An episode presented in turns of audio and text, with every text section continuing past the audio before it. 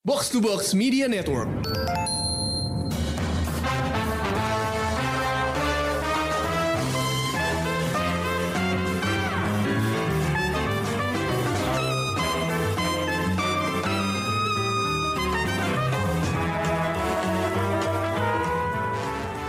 Hai pendengar Showbox, di Out of the Box kali ini gue mengajukan pembahasan yang cukup serius karena di bahasan gue kali ini adalah tentang aksi mogok kerja para penulis di Hollywood alias 2023 Writers Guild of America Strike.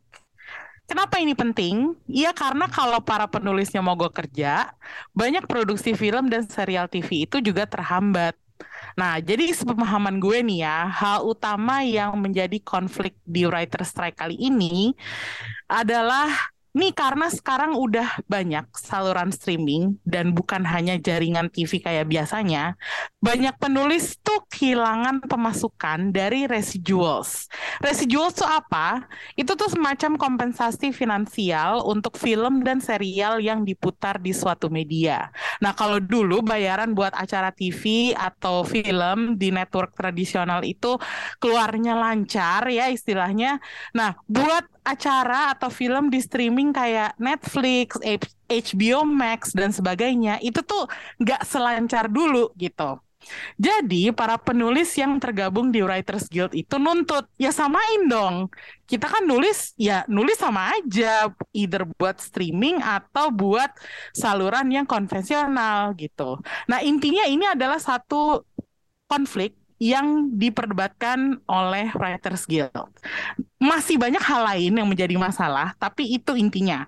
Dan masih banyak hal yang belum dipenuhi, yang dituntut oleh Writers Guild of America, tapi belum dipenuhi sama Alliance of Motion Pictures and Television Producers. AMPTP. Nah, karena AMPTP ini gabungan dari banyak studio besar di Hollywood, intinya ya ini adalah perseteruan antara para penulis dan studionya gitu. Nah, ini aksi mogok lumayan serius ya, karena para penulis itu udah melakukan demo atau protes nih pakai signage di depan kantor-kantor studio besar. Bahkan hmm, tanggal 9 Juni kemarin kalau nggak salah udah ada gitu kabar tentang berantem fisik antara seorang produser dari Lionsgate uh, dan para penulis yang lagi demo. Tuh bahkan Lionsgate itu udah menjatuhkan scores ke produser itu gitu. Dan aktor-aktor juga banyak yang ikutan demo dan mereka kasih support ke para penulis. Nah, para penulis ini kan selama aksi mogok ini kan nggak dibayar ya. Jadi mereka harus punya dana lah intinya dana bantuan yang disediakan oleh Entertainment Community Fund. Fund ini tuh antara lain punya donor yang kelasnya tuh datangnya dari J.J. Abrams, Shonda Rhimes, Ryan Murphy. Tapi meskipun ada dana bantuan, tetap nggak menutup fakta bahwa mereka tuh nggak bisa kerja. Karena selama strike ini mereka beneran nggak boleh kerja gitu. Dan karena mereka nggak bisa kerja mereka nggak dibayar. Jadi ya intinya situasi lagi genting sekarang gitu. Nah efeknya apa ke kita sebagai penonton? Secara langsung dampaknya mungkin nggak terlalu terasa ya. Apalagi sekarang karena kita masih banyak tontonan. Efeknya bakal terasa nanti karena nggak ada penulis yang kerja, banyak produksi film dan serial terhambat. Dan kalau produksinya terhambat, ya rilisnya juga pasti telat gitu. Ini aja sekarang tuh udah ada beberapa film yang produksinya terhambat karena writer strike ini dan beberapa di antaranya tuh punya tanggal rilis tadinya di 2024 yang kayaknya sih bakal mundur ya. Contohnya Blade, Blade-nya Marvel. Terus ada Mission Impossible Dead Reckoning Part 2 Padahal part one-nya udah mau rilis gitu. Terus ada Thunderbolts, terus sequelnya Spider-Man No Way Home. Nah, kalau serial TV yang terhambat itu ada Stranger Things season 5, The Last of Us season 2, Andor season 2, Daredevil Born Again. Emily in Paris, Cobra Kai, Blade Runner 2099 dan masih banyak lagi. Jadi itulah kira-kira garis besarnya. Dan kalau kalian pendengar Showbox mau tahu lebih lanjut, silakan di riset sendiri aja di Google. Tapi untuk pembahasan kali ini, gue mulai aja bareng Krisna dan Rengga. Uh, gue pengen nanya nih ke mereka berdua. setelah mengetahui adanya writers strike di Hollywood, apakah lo sebagai penggemar film dan serial jadi kepikiran? Atau lo merasa biasa aja ya udah terserah mereka mau ngapain, gue sih tinggal nungguin aja filmnya rilis. Gimana perasaan kalian? Gimana ya? Ya karena ini menyangkut apa ya kayak kesejahteraan dan masa depan para penulis juga di industri ya. Mm -mm. Gue sih ya cuman berharap yang terbaik untuk mereka juga gitu. Jadi ya nggak apa-apa sih sedikit lebih sabar gitu ya. Apalagi kalau ngutip kata Joko Anwar juga gitu kan, naskah Mm. kan tulang punggungnya film gitu kan. Jadi ya nggak ada nggak ada film, nggak nggak akan ada film kalau nggak ada naskahnya gitu kan. Mm. Apalagi mereka kan apa ya ada di industri yang nilainya udah puluhan bahkan ratusan juta dolar gitu mungkin ya. Mm. Sih mereka juga apa ya kayak dapat kue yang layak juga lah gitu. Jadi ya Mm. kalau nggak apa ya takutnya kalau nggak ada solusi yang bisa memuaskan semua pihak tuh apa ya justru dampak jangka panjangnya sih yang lebih ditakutin kan Hmm, betul betul. Ngeliatnya itu sih. Jadi lo nggak lo nggak keberatan ya Chris nungguin sedikit lama gitu, tapi yang penting penulisnya sejahtera gitu. ya sebagai orang yang hidupnya dari dibayar juga ya jadi gue bisa Nah, kalau kayak gitu penulis lepas ya kita. iya Gue sama perasaannya sama lo. Tapi em, kalau Rengga gimana Reng menurut lo? Sama sih. Sama ya? Take your time lah gitu. Take your time aja. Jadi lo nggak merasa terbebani dengan, waduh nih em, apa eh, Blade bakal telat atau Ya, film-film ya, lain bakal telat gitu. ya pengen nonton sih sebenarnya apalagi Andor ya, gue nungguin banget. Tapi ya udahlah gitu. Maksudnya kan mereka juga kerja gitu. mm, Eh, takutnya ketika mereka mendapat pressure yang yang seharusnya nggak ada, terus harus nulis gitu. Jadinya kerjanya nggak maksimal juga gitu. Nah, Jadi betul. ya biarin aja gitu loh. Biarkan mereka mendapat apa yang jadi hak mereka gitu. Biar mereka juga nulisnya bisa lebih maksimal gitu. Kerjanya juga lebih lebih maksimal pastikan kalau mereka hidupnya tenang gitu. Jadi ya Nah, udahlah kita tunggu aja lah gitu. Betul sih, Em, karena gue juga concern tentang kualitas penulisan yang jadi jatuh ya. Em, Nggak hanya film yang telat rilis gitu, tapi lo takut nggak sih kalau para penulis nih, meskipun aksi mogok itu nantinya bakal berakhir, takut nggak sih lo bahwa para penulis itu udah stres dan depresi duluan, jadi kualitas naskah mereka tuh jadi malah drop gitu. Iya pastinya. Makanya ya itu gue berharap sih ada solusi terbaik lah ya buat semua pihak. Jadi emang nggak apa-apa lah rilisan tertunda daripada dipaksa on time tapi jadinya buru-buru gitu kan nggak maksimal. Terus ya takutnya juga penulis-penulis yang udah apa ya yang udah top-topnya gitu yang udah punya nama besar kan mereka juga bisa mencari dari negara lain gitu kan. Jadinya yang jatuh Hollywoodnya Hmm. sendiri kan sebenarnya Betul, betul banget sih Chris. Heeh. nggak nggak ada kerja di Amerika eh, nyarinya malah di Iya. industri luar di Amerika ya. Di industri industri yang apa di industri film di negara-negara lain kan juga udah makin maju ya. Mm, di apalagi kan banyak mereka dapat support dari negara-negara lain juga kan. Jadi ya gua rasa sih bisa aja mereka kalau tuntutannya tidak apa ya tidak terpenuhi gitu tidak puas gitu ya bisa aja terus mereka cabut kerja di negara lain gitu kan kayaknya kalau cabut total kayaknya enggak sih cuman gue emang nakut gue yang gue takut adalah ya abis itu mereka udah aja mental health-nya kena terus Hmm. mereka jadi nggak bisa nulis sesuatu yang bagus lagi Iya. gitu Mm-mm. Karena jujur aja ya. gitu kan Iya, karena sekarang aja tuh gue merasa kualitas penulisan naskah di Hollywood tuh udah nggak segemilang dulu gitu. Karena makin susah nemuin naskah yang benar-benar original Iya. gitu, cerita-cerita yang benar-benar apa ya, yang punya em, resonansi yang kuat gitu. Jadi makanya gue kayak takut bahwa kualitasnya malah makin rendah gitu loh. iya, iya betul Tapi itu juga dipengaruhi dengan dengan dengan ini nggak sih dengan terlalu banyaknya konten yang ada. Betul, itu juga ngaruh sih. Seperti Ya, yang kita obrolin ya, Reng, waktu itu Marvel mengeluarkan film tuh udah bukan film, tapi konten gitu. iya. heeh. Jadi kayak diproduksi aja sebanyak-banyaknya gitu loh. Jadi kayak kayak yang penting semua memenuhi deadline gitu. Kadang kualitasnya juga nggak dipikirin. Hmm, tapi itu berarti salah studio dong. Karena kan studio Hmm. yang studio itu kan yang memesan konten-konten ini kan, tanda kutip, iya nggak sih? Iya, iya, memang, memang, memang. Dan ya salah studio dan gue di hal ini gue sebenarnya menyalahkan ini sih streaming service sih. Oh, itu yang lo salahin ya? Itu yang gue salahin.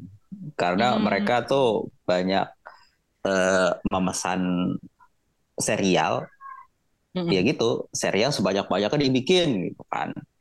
Tapi Hmm. ya dilihat aja tapi ternyata kayak satu season dua season selesai gitu kan. Hmm. Itu kan salah sebenarnya salah satu trik untuk mm, mereka nggak lanjut bayar writernya. Iya sih, bener juga sih itu yang jadi permasalahan ya kan? Iya Intinya itu jadi itu. masalah gitu. Uh, itu kan kayak salah satu OTT yang paling kondang gitu ya. Hmm. Eh, mereka kan banyak triknya seperti itu. Padahal demand-nya ada, penontonnya banyak gitu. Tapi ternyata nggak dilanjutin karena writernya itu, eh gue nggak tahu sih apakah ini benar atau enggak. Itu kayak mereka ha- harus me- melanjut membayar si writernya dan dan kalau misalkan si serialnya ini makin gede, bayarannya makin gede juga.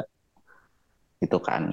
Kalau nggak salah mereka- sih memang seperti itu ya. Iya Eh, kan, hitungan ha-ha. hitung-hitungannya. ha-ha. Betul, makanya kayak satu season, dua season selesai gitu nggak dilanjutin karena mereka nggak mau bayar writernya.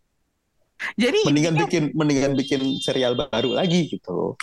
bukan bukan karena serialnya nggak populer atau gimana ya, tapi justru Bukan. karena mereka nggak mau ngebayar orang yang bikin Betul. ceritanya gitu. Iya, hitung-hitungan duit jatuhnya. Kecuali kalau emang itu serialnya udah gede banget kayak Stranger Things gitu kan. Mm. Baru itu dilanjutin. Tapi kayak misalkan contoh apa ya? Hmm, Sense8. ya Lama banget ya. Sensei Kelamaan nih. gitu. Udah kelamaan kayaknya. Terus eh, misalkan serial Fincher apa tuh? Hmm. Judulnya? Mindhunter. Mindhunter, gitu iya. kan. Itu kan padahal yang nonton banyak gitu, tapi tiba-tiba di stop aja gitu. Ya wa- walaupun itu juga feature ternyata capek juga ngerjainnya, tapi kan kurang lebih kayak gitu contohnya lah. Wah, berarti ini eh, OTT itu sebenarnya agak lumayan problematik ya kalau di industri sebenarnya. Eh, iya memang. Iya nggak sih? Iya, apalagi kemarin juga Max kan juga kasusnya gitu kan. Hmm. Mereka banyak banget ngilangin ngiling, ngilangin serial Hmm. eh, dan film gara-gara mereka nggak mau bayar writernya. Disney juga gitu kemarin Disney Plus.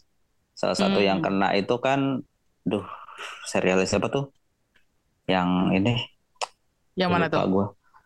Ah, yang main Star Wars yang main jadi ini. Ah, gue lupa judulnya. Ya itulah pokoknya. Nanti kalau lo ingat tolong kasih tahu lagi ya. itu jadi kan banyak yang protes juga kan sebenarnya waktu Disney banyak menghilangkan serial dan film gitu gara-gara mereka emang nggak mau bayar writernya gitu salah satunya Wah. itu gitu. Ini Krisna sebagai orang yang dekat dengan OTT, eh, lo ada dekat dengan OTT lo membe- membela posisinya OTT atau enggak, Kris? Eh, ya maksudnya gue sebagai penonton juga ngeliat apa ya misalnya di apa serial yang banyak beredar tuh kadang emang saking banyaknya jatuh-jatuhnya emang terkesan kuantitas di atas kualitas banget sih. Hmm. Itu itu ya gue sebagai penonton lumayan emang terasa sih. Hmm. Oke. Berarti emang ternyata OTT itu problematik ya. Kayaknya kita kita nggak boleh melanjutkan obrolan ini karena kalau kita lanjutin itu bisa luas banget intinya.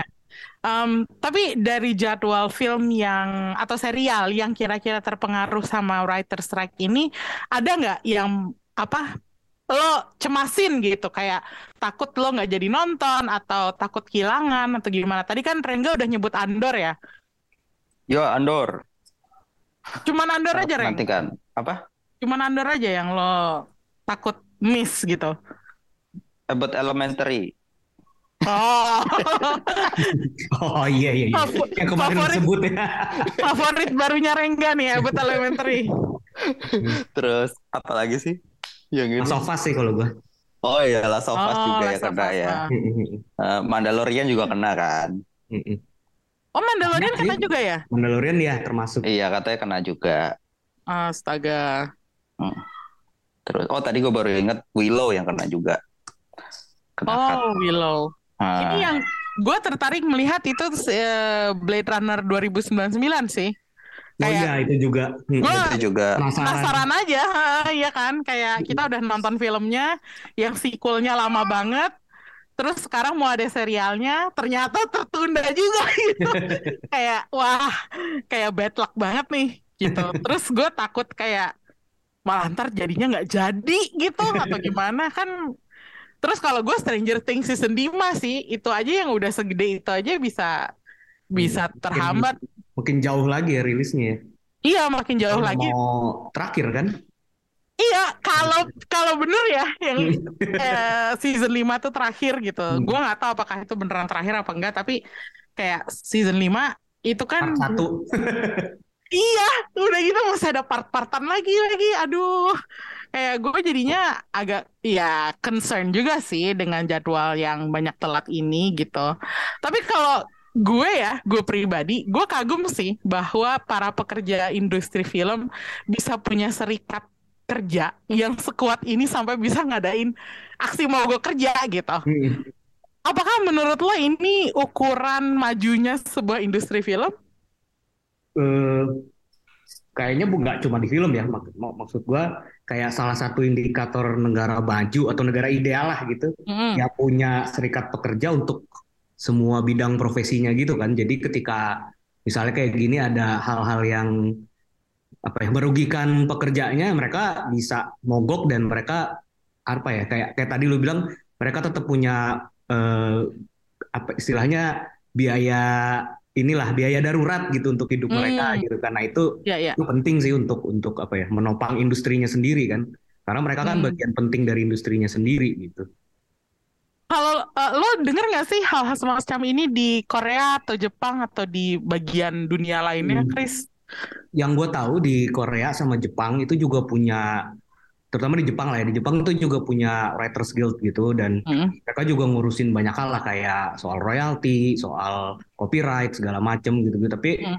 gue sempet coba riset apakah mereka pernah punya masalah yang sampai istilahnya bikin mogok kayak gini nggak Hmm. nggak ada sih yang gue temuin Oh, berarti ada mayem aja ya kalau di Iya. Jepang ya? cuman ya situasinya sebenarnya gimana? Apakah mereka misalnya underpaid atau enggak? Ya gue nggak tahu sih ya. Mungkin kan kalau kalau di Jepang kan yang terkenal underpaid itu para animator kan ya yang gue tahu. Iya ya. kalau kalau para penulis naskah sih gue nggak nemu sih eh, info tentang pernah ada masalah gede gitu ya. Emang iya ya, animator tuh di Jepang underpaid. Banget oh iya banget banget parah Oh iya. parah Iya. iya Coba mungkin lo bisa ceritain sedikit tentang situasi animator di Jepang ini. silakan Nah, Krisna si Rengga tuh yang lebih tahu anjing lempar-lempar Iya, itu itu sebenarnya udah udah cukup lama isu ini ya. Hmm. Isu animator yang underpaid itu di Jepang, tapi itu kayak eh, semacam di apa ya? tutupin Ditutup-tutupin sebenarnya apalagi kalau dulu belum terlalu terbuka karena animasi anime kan belum belum booming banget. Nah, beberapa tahun belakangan ini kan anime booming banget Hmm. dan itu menambah beban para animator di Jepang sementara gajinya tuh nggak naik gitu. segitu segitu Oh. aja Nah, eh, tapi beban meningkat ya? beban iya produk beban produksi mereka padahal meningkat meningkatnya jauh banyak banget yang nggak nggak pernah pulang gitu hidupnya di kantor gitu bahkan mereka baru pulang tuh bisa jam 2 pagi ntar jam 5 pagi tuh udah harus ke kantor lagi kayak gitu dan Wah. benar-benar underpaid itu nggak cuma eh, nggak cuma pengalaman orang Jepang bahkan orang luar Jepang misalkan orang Amerika gitu mereka jadi animator di Jepang pun Hmm. mengiyakan hal itu dan banyak yang kayak bilang kayak lu kalau bisa keluar dari industri itu keluar deh karena industrinya itu udah nggak sehat banget gitu Oh, tapi nggak sampai mogok ya? Mereka nggak nggak sampai Nah. berhenti kerja gitu. karena mereka nggak punya serikat juga itu masalahnya Ah. Mereka bar- bargaining powernya juga lemah soalnya itu kebanyakan yang yang dibayar murah itu yang selevel ya animator gitu bahkan bukan yang gambar keyframe yang gambar in betweener kayak gitu-gitu Bahkan Hmm. yang Mereka keyframernya juga kayak ini ya, pekerja lepas juga soalnya ya. benar uh, freelancer juga gitu. Pindah sana pindah sini gitu. Bahkan sutradaranya pun kadang di beberapa apa studio gajinya juga nggak gede sebenarnya. Oh iya, Iya, sutradara.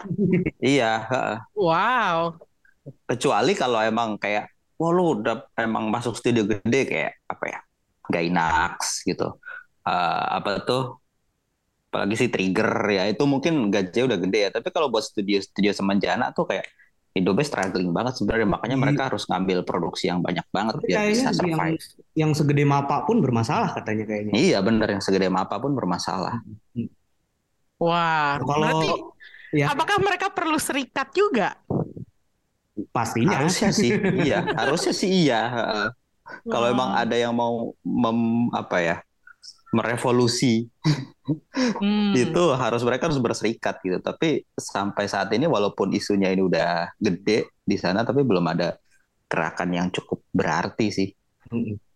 Tapi udah ada belum sih yang berupaya untuk mem- memperbaiki kualitas hidup para animator? Eng, gua lupa kayaknya tuh sempet eh, gua lihat beritanya itu udah dinotis sebenarnya sama pemerintah Jepang itu sendiri. Oh, oke. Kalau eh, itu kayak isunya tuh udah ada, tapi gue nggak tahu kelanjutannya gimana sih. Nggak nggak nggak terlalu ngikutin juga soalnya. Hmm.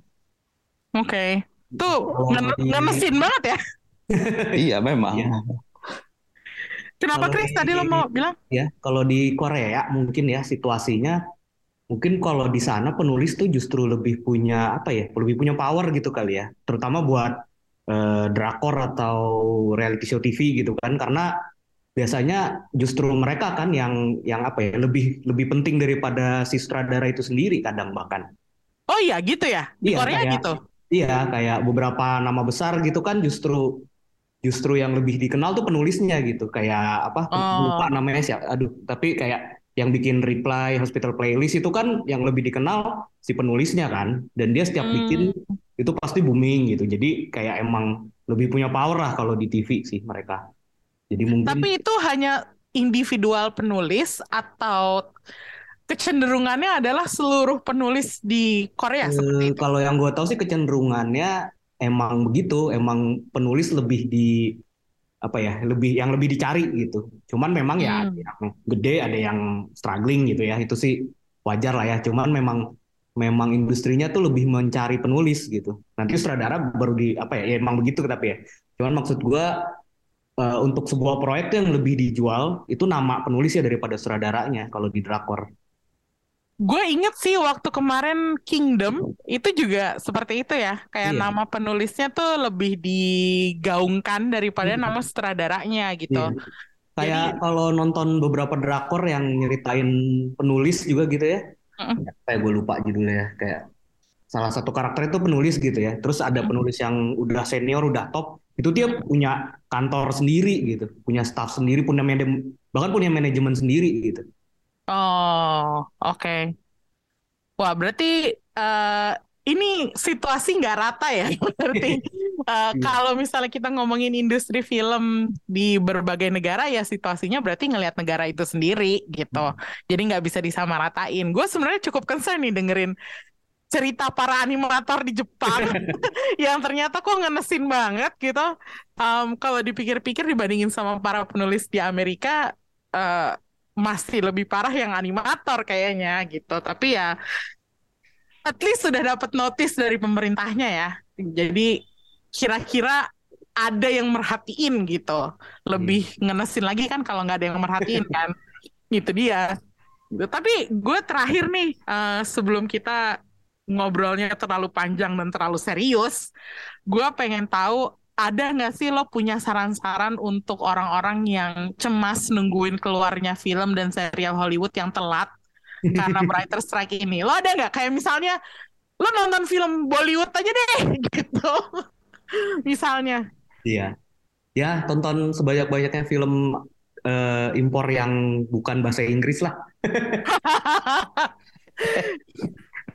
Kayak apa ya? Idenya masih banyak yang lebih fresh menurut gua. Hmm. Nih film bahasa apa nih Chris yang lo? Ya apa aja ya bahasa ya Asia, ya Eropa gitu kan. Hmm. Bahkan ya India gitu misalnya. Hmm. Oke. Kalau Rengga ada saran nggak? Eh, berdoa aja kali ya. Berdoa kayaknya nggak ngebantu ya. Tapi ya itu bener-bener kayak eh, coba aja nonton film atau serial di luar Hollywood. Banyak kok yang bagus-bagus juga gitu. Dan kadang idenya lu nggak bakal kepikiran Hmm. dan ternyata lebih seru gitu. Film-film Tapi- Eropa ya, film-film Eropa juga banyak yang bagus kok. Walaupun kebanyakan idenya ini ya, gloomy ya. Tipikal film Eropa. Iya. Ini kalau gue saranin nonton anime, itu bakal ngebebanin animator di Animator. Jepang. Tapi udah banyak kok sekarang eh, yang menonton anime ya. Gue menyebut orang-orang ini wibu pandemi. Kenapa Karena minggu tiba-tiba- pandemi? Ya karena ketika pandemi kan nggak bisa ke mana-mana, terus mereka cuma nonton Netflix dan di saat itu Netflix tiba-tiba banyak banget konten anime gitu kan, terus mereka coba menonton anime ternyata banyak yang suka gitu. Hmm. Sama sama sekarang-. Apa? Sama sama drakor. Iya sama kayak drakor gitu. Jadinya kayak gue menyebutnya wibu pandemi karena baru jadi wibu setelah pandemi mereka. Tapi bedanya Chris, kalau kita ngerekomendasiin drakor, itu penulisnya di Korea makin makmur. Sementara di, di Jepang, animatornya tuh makin Iya. makin kasihan gitu, Makin makin capek. makin capek gitu. Tapi Tapi, kalau kalau udah sampai ke pemerintah sih semoga mah inilah ya, maksudnya ada solusinya lah ya. Maksudnya pemerintah kan juga pasti sadar itu apa ya, ekspor salah satu ekspor terbesar mereka kan. hmm, iya sih, Bisa karena mereka lah gitu kan. yang identik dengan negaranya itu adalah ya anime kan Iya. gitu. Heeh. Jadi ya kalau gue sih sama sih sarannya eh, apa nonton apa pun yang selain dari Hollywood gitu karena emang benar masih banyak serial dan eh, film yang bagus-bagus juga tapi datangnya dari luar Hollywood gitu. Level produksinya juga udah hampir setara kok. Kalau menurut gue serial Inggris tuh nggak ada salahnya loh ditonton. Karena serial Iya. Inggris 11-12 lah sama Amerika, cuman di sana industrinya lebih sopan. Intinya gitu. Gitu. Nah, itulah kira-kira sekilas pandang tentang writer strike yang lagi terjadi di Amerika. Emang efeknya nggak gitu besar untuk penonton yang adanya di luar Amerika, tapi buat lo yang nunggu-nungguin banget suatu judul, pastinya harus lebih sabar ya, karena uh, produksi judul tersebut mungkin terhambat. Kita berharap aja aksi mogok ini nggak sampai lama-lama dan mungkin di ending summer movie season ini udah ada kabar baik yang bisa kita uh, dengar tentang Writers Guild yang mengumumkan selesainya aksi mogok. Jadi abis itu produksi bisa lagi berjalan lancar dan setelah itu kita bisa dapat filmnya sesuai jadwal. Thank you udah dengerin. Sampai ketemu di sesi Out of the Box berikutnya. Bye bye. Bye.